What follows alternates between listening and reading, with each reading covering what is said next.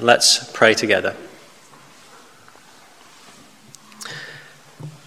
Father, we've just again grant us grace, Almighty Lord, to read and mark your holy word and to receive its truths with meekness and then to live by its holy precepts.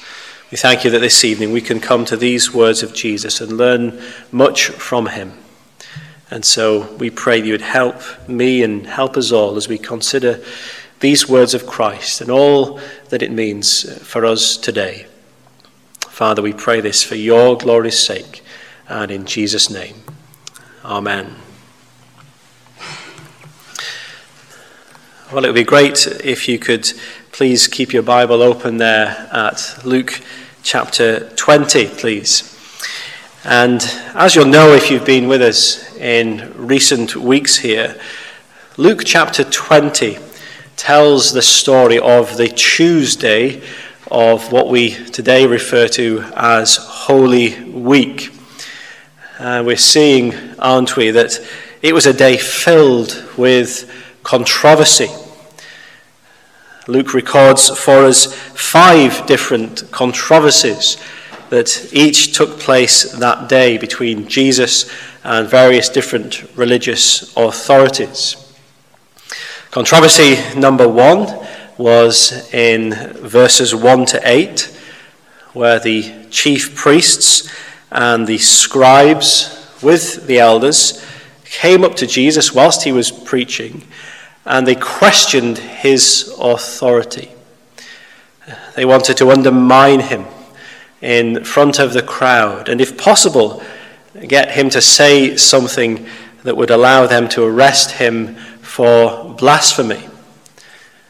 But of course, Jesus turned the tables on them and he stumped them with his own question. And then controversy number two is in verses 9 to 18. And that's where we see Jesus going on the front foot. Uh, he is the one who initiates the second controversy. And he does so by telling this parable about some wicked tenants. Uh, we looked at it last week, and it's a very easy parable to understand. Uh, it's clearly aimed against the religious leaders of the day in particular, and it's criticizing them for the way in which they are rejecting God's beloved Son, Jesus, whom the Father has sent into the world. And for this rejection, they will face God's judgment. That brings us then to controversy number three, here in verses 19 to 26. And again, it's the religious authorities this time who launch the attack. And again, they're going to try and catch Jesus out by asking him something of a, a trick question. And so, to start with, let's just notice a number of things about the nature of this latest attack against Jesus, which Luke highlights for us. Uh, firstly, notice that this attack is murderous in its goal. It is murderous in its goal.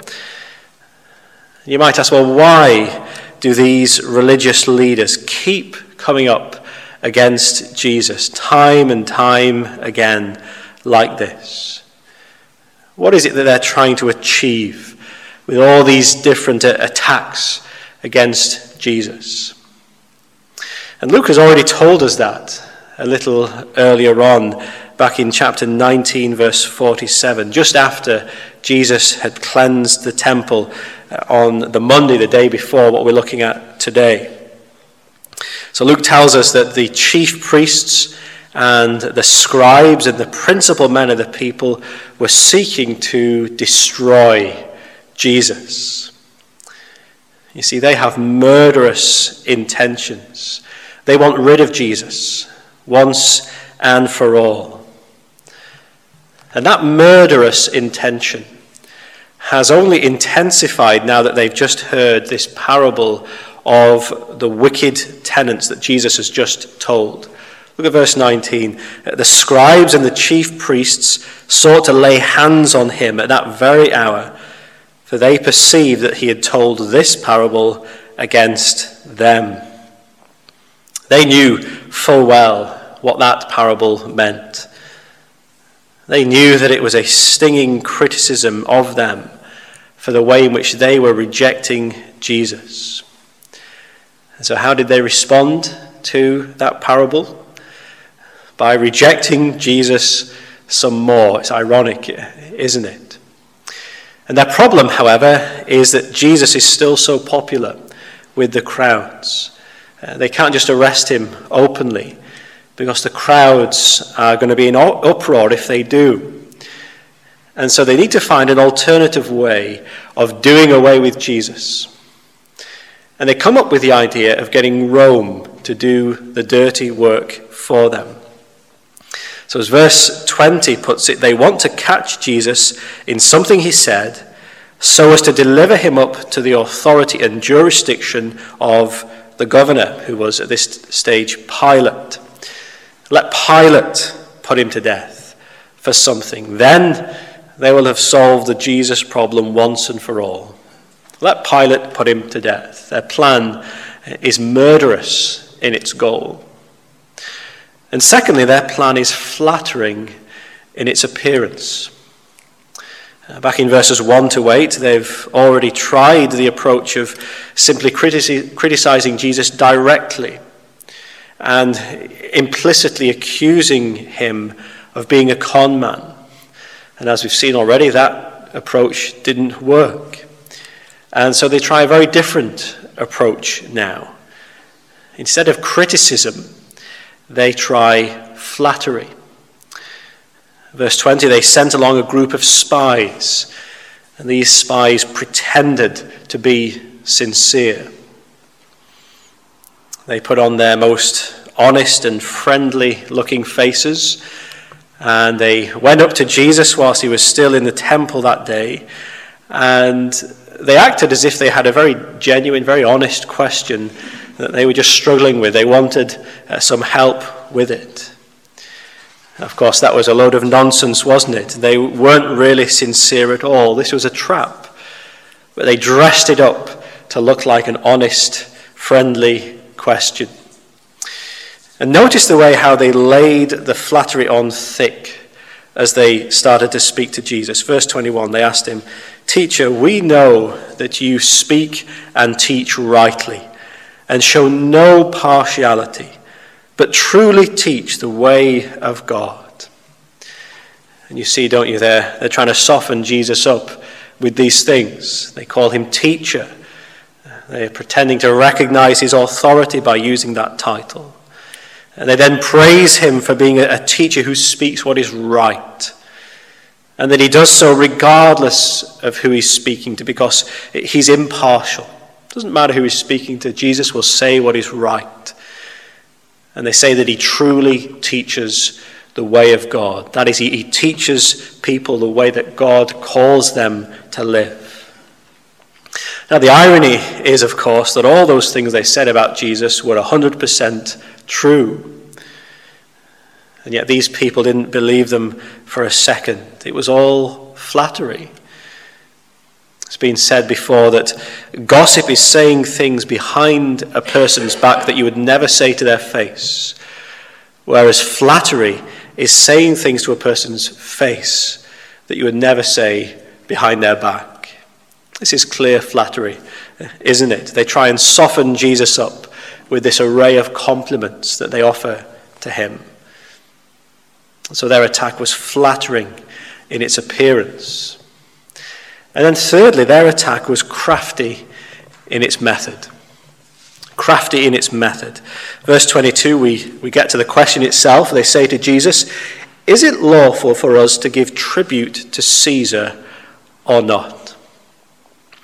Now, they're talking here about a particular tax that the Jewish people had to pay directly to the Roman Caesar who ruled over Judea in those days. And of course, the Jews hated this tax. They hated this tax in particular because it was a reminder to them that they were a subject nation, They lived under the rule of the Romans. And by begrudgingly paying this tax, they were forced into acknowledging the emperor and acknowledging his authority over them. So, how will Jesus answer this question? And it's crafty because whichever way he answers, yes or no, it's going to turn out badly for him. If, on the one hand, Jesus says, yes, we should pay those taxes to Caesar, well, that will immediately alienate the crowd of people from him. It will make him look like a, a Roman sympathizer. It will make him unpopular with all the Jews. And this Jesus movement will then just grind to a halt and it will become just a, a minor footnote in history. And yet, on the other hand, if Jesus says, no, uh, we should not pay those taxes to Caesar, then he would be exposing himself to the charge of rebellion against the Roman government. He could be handed over to Pilate. He could be executed as a revolutionary. Now, Luke doesn't tell us this little bit of information, but we know from the other gospel writers that this group of spies who had been sent to Jesus to ask this question were made up both of Pharisees and Herodians. Now, we know a little bit about the, the Pharisees, and one of the things that was true of them was that they were against the idea of Roman rule over the Jews. They wanted Israel to be free of the Romans. But the Herodians had a, a different outlook on things, and they were somewhat sympathetic to Roman rule. They saw that there were some benefits to living under the Roman Empire, and so they said, well, let's work out a way of, of being Jews, but with Herod and with the Romans ruling over us. And normally, the, these two groups were at loggerheads with one another. And yet they join forces here in order to try and trap Jesus. Whichever way Jesus answers, he's going to upset one of these two groups, the Pharisees or the Herodians. He'll upset the Herodians if he says something against Rome. He will upset the Pharisees if he says something for Rome. And so Jesus, as it were, is on the horns of this dilemma. What is he going to say? This is the nature of the latest attack against Jesus, controversy number three. This plan was murderous in its goal, flattering in its appearance, and crafty in its method. What is Jesus going to say to get out of this one? And of course, he's not taken in even for a moment by this trick, is he? Luke says in verse 23 he perceived their craftiness. In John chapter 2, the Apostle John says that Jesus knew what was in man. He's not going to be taken in by this facade, by this craftiness. He sees straight through it. And as Jesus offers his answer to this question, I want to notice this evening three principles that Jesus applies here, which, as we're going to see, are, are very relevant for us as God's people today. The first principle is this Jesus acknowledges the authority of the state. Jesus acknowledges the authority of the state. And in his response, Jesus doesn't give this straight yes or no answer that his questioners had been hoping for in order to trap him either way. No, instead, his first response is simply to say, Show me a denarius. Show me a denarius. This was a, a small silver Roman coin. It was equal to a, a laborer's wages for a, a day's work. And it's worth just pausing and asking well, why does Jesus request that they, his opponents, produce one of these coins themselves? Could Jesus not have just got one out of his own pocket if he'd had one with him? Or he could have asked anyone in the crowd that day to produce one of these coins. And as well as that, after all, it's not essential, is it, that there is a denarius there at all for what Jesus is about to say. So, for example, we all know what a pound coin looks like, don't we? Without having to, to delve into our pockets and, and get one out to remind ourselves. It's worth asking why does Jesus, A, ask that a denarius be produced before him, and B, ask that his questioners in particular produce this denarius? Well, we often miss this, but Jesus is being very clever here, and he's setting up what he's about to say next.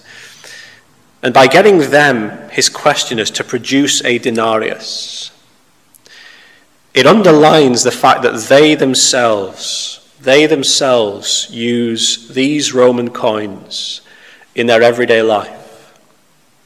It's in their own pockets. They buy things with them. They accept them as payment if they're selling anything. They benefit from its usage. And by so doing, they themselves tacitly acknowledge the very fact of Roman rule over them. And then Jesus underlines that point by asking that question whose likeness in inscription does it have? And of course, the answer is that it has Caesar's likeness and Caesar's inscription upon it. So the questioners simply say, Caesar's. And this is Jesus' preliminary point. This is not his main point, as we'll see. But this is where he begins, this is where he starts. He acknowledges the authority of the state. And he gets his questioners to acknowledge the authority of the state as well by reaching into their own pockets and showing that they use Roman coinage. And you see, he's getting his questioners to understand look, whether you like it or not, the fact is that you live your life under the authority of the Roman state. That is the reality for how life is for you. And those coins jangling in your pocket are a little reminder every time you look at them that you live under Caesar's authority. You live your life within his domain, in the realm over which he rules. And like it or not, that is just a fact of life. You live as citizens within Caesar's empire.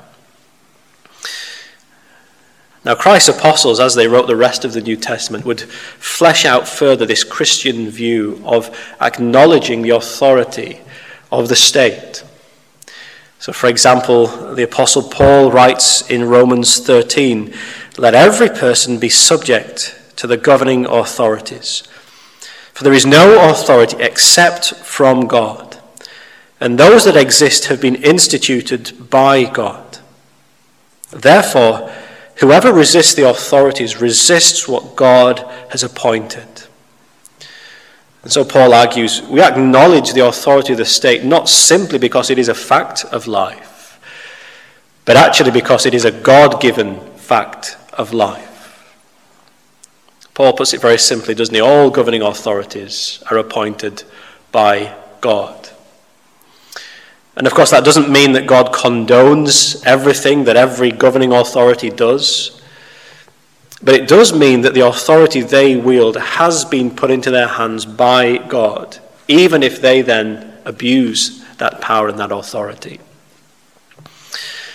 What does that mean for us as Christians today? Well, very simply, it means that if Jesus acknowledged the authority of the state, then so should we. Again, it doesn't mean necessarily that we agree with the governing authorities on every issue. And depending on which party happens to be in power at any given time, we may or may not have voted for them, whether that's locally or nationally. We might not be happy with our leaders, just as the Jews were not happy with having the Romans ruling over them. And yet, no matter, the biblical outlook is to acknowledge the authority of the state because every governing authority that exists has been instituted by God. And that first principle leads naturally to the second principle that Jesus outlines here. And that is that Jesus commands obedience to the state. Jesus commands obedience to the state. The logic is easy to follow, isn't it? If we must acknowledge the state's authority because it is instituted by God, well, of course, that must show itself in obeying what the state says. And so Jesus says, Render to Caesar the things that are Caesar's. In other words, yes, they should pay this tax. That's the short answer. Yes, they should. As ruler over them, uh, Caesar had the right to levy taxes, and as citizens under him, the Jews had the responsibility to pay those taxes. And once again in Romans 13, Paul takes this principle and he applies it to Christians in general. He says we're to live in obedience to the state. He writes, Let every person be subject to the governing authorities. Therefore, one must be in subjection not only to avoid God's wrath, but also for the sake of conscience. For because of this, you also pay taxes. For the authorities are ministers of God, attending to this very thing. Pay to all what is owed to them taxes to whom taxes are owed, revenue to whom revenue is owed, respect to whom respect is owed, honour to whom honour is owed. This raises an obvious question, doesn't it? The question is do we still have to obey the state if the state is ungodly or evil? Do we still have to obey an ungodly governing authority? And the answer is yes. But as we shall see, it is a qualified yes. The simple answer is yes, we must still obey even an ungodly governing authority because they are nonetheless instituted by God. God has placed that power in their hands, even if they misuse it, even if deep down they don't deserve it, of course. There are many biblical examples of this principle we could turn to. For example, the Roman Empire itself was not a godly empire. Their emperors set themselves up as being in some ways divine, and they called for their subjects to offer worship to them. And yet, Jesus here is saying, pay your taxes to them. Likewise, Paul says, be subject to them. And the Apostle Peter, who was writing to Christians who were facing severe persecution in the days of Nero, he wrote these words Be subject for the Lord's sake to every human institution whether it be to the emperor as supreme or to governors as sent by him. Honor everyone, love the brotherhood, fear God, honor the emperor. Even though the emperor had killed many of them, Peter says, honor the emperor. The Emperor Nero was, was attacking the church, persecuting them, putting them to death. And yet Peter says, honor him, be subject to him, live in obedience. And so the principle is this even if those in power are ungodly or evil, this all still applies, doesn't it? Jesus commands obedience to the state. And so Christians should pay their taxes, they should stick to the speed limit, they should obey the laws of the land, they should be good citizens, they should honour those in authority over them in society, whomever they may be. And as we live like this, we demonstrate to those around us something of the reasonableness of the gospel. In that same passage where he's speaking about living in subjection to the emperor and those in authority over them, uh, Peter says this He says, For this is the will of God, that by doing good you should put to silence the ignorance of foolish people. And in a similar way, we live in an age and a time, don't we, when so many people want to say that Christians are intolerant and dangerous and harmful to society.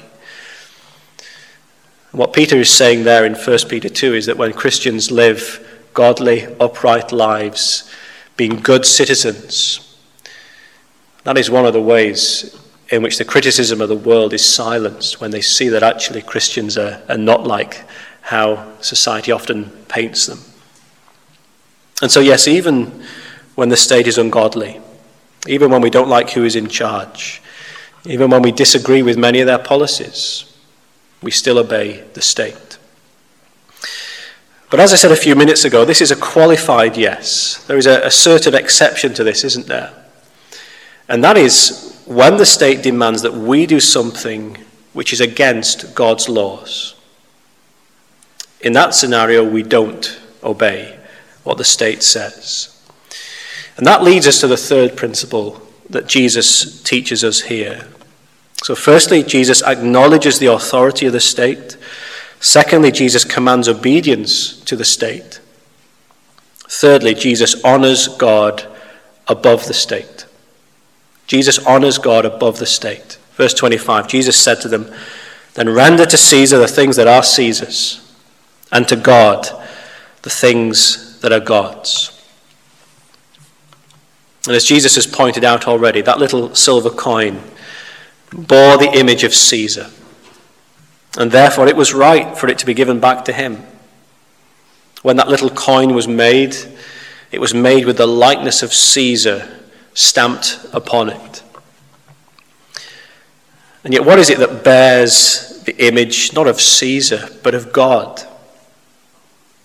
What is it that when it was created, was created in the likeness, with the likeness of God upon it? Of course, the answer is that you were, and I was. All of us were. And so, whilst we give to Caesar what is rightfully Caesar's, we give to God what is rightfully His. That is, we should offer our whole selves to Him. Not just a, a percentage of our income. No, we offer our whole selves to Him because we ourselves are made in His likeness. We bear His image. And by saying this, Jesus is therefore honoring God above the state. Yes, the state can call for your obedience in paying taxes and such like. But Jesus is saying there is only so far that the state can go rightfully. Only God can command that you give your whole self to Him and that you obey Him completely and you worship Him exclusively and you love Him with all your heart and all your soul and all your mind and all your strength. Caesar cannot rightfully ask that of you. And if he asks for that, we are to disobey him. And indeed, of course, the Roman emperors, didn't they? In Jesus' day, they called for people to worship them as divine. Jesus is being clear here. In doing that, they're overstepping the mark. There are many Christians in the world today who live under Caesars like that. Caesars who command them to do things that are against God's law, calling them to renounce their faith, calling them uh, to offer worship to idols. And for Christians living in those contexts, to live faithfully, they must disobey in that regard and indeed suffer persecution for it. That is what it means for them to render to Caesar what is Caesar's, and yet to render to God what is God's.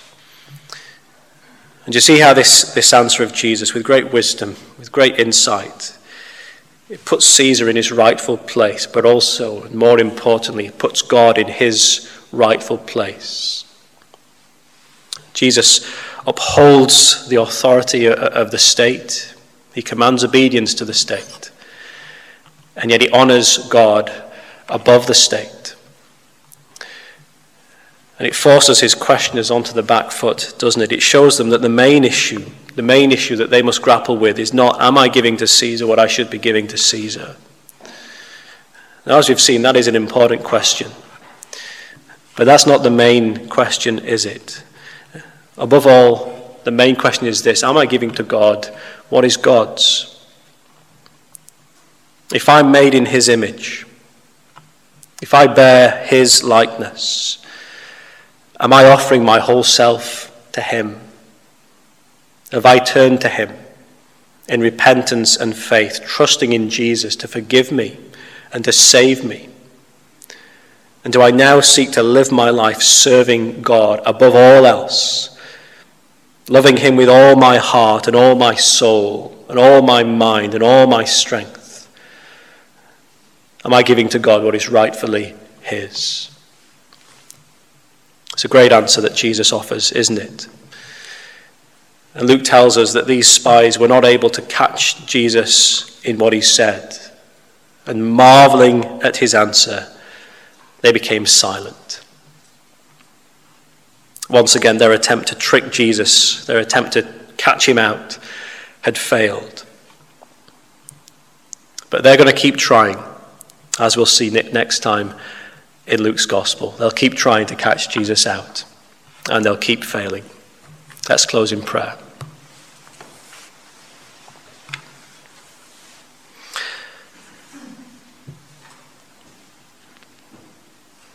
Father, we thank you for the wisdom of our Lord Jesus displayed once again in these verses. And we pray that we would understand and live out these principles that Jesus sets before us in these verses. And we thank you that you are the God who institutes governing authorities for the good of society as a whole. And in your word, we are called to pray for those who are in positions of authority over us. And so, Father, again, we, we pray for them now. We pray that they would lead with justice and mercy. They would do so in line with your laws. We know that we live in days when the standards of your word are being cast aside so quickly. And we pray that that would be reversed. We pray that those who govern would lead in a way that is in line with your standards and your revealed truth. And we pray that we ourselves would live as good citizens, obeying the state, whatever we think of those in power, and that by so doing, we would commend the gospel to a society which so often is out to criticize and dismiss the Christian faith. And yet we pray that above all else, we would honor and serve and worship you, even when that means disobeying the state necessarily. And with that in mind, we do pray in particular for Christians living under intense persecution, that they would be given all the strength they need to remain faithful to you, even in the midst of great opposition. Help us all uh, to render to Caesar what is Caesar's, whilst giving our whole selves to you in faith, and doing so for your glory. Our Father, we pray these things in Jesus' name. Amen.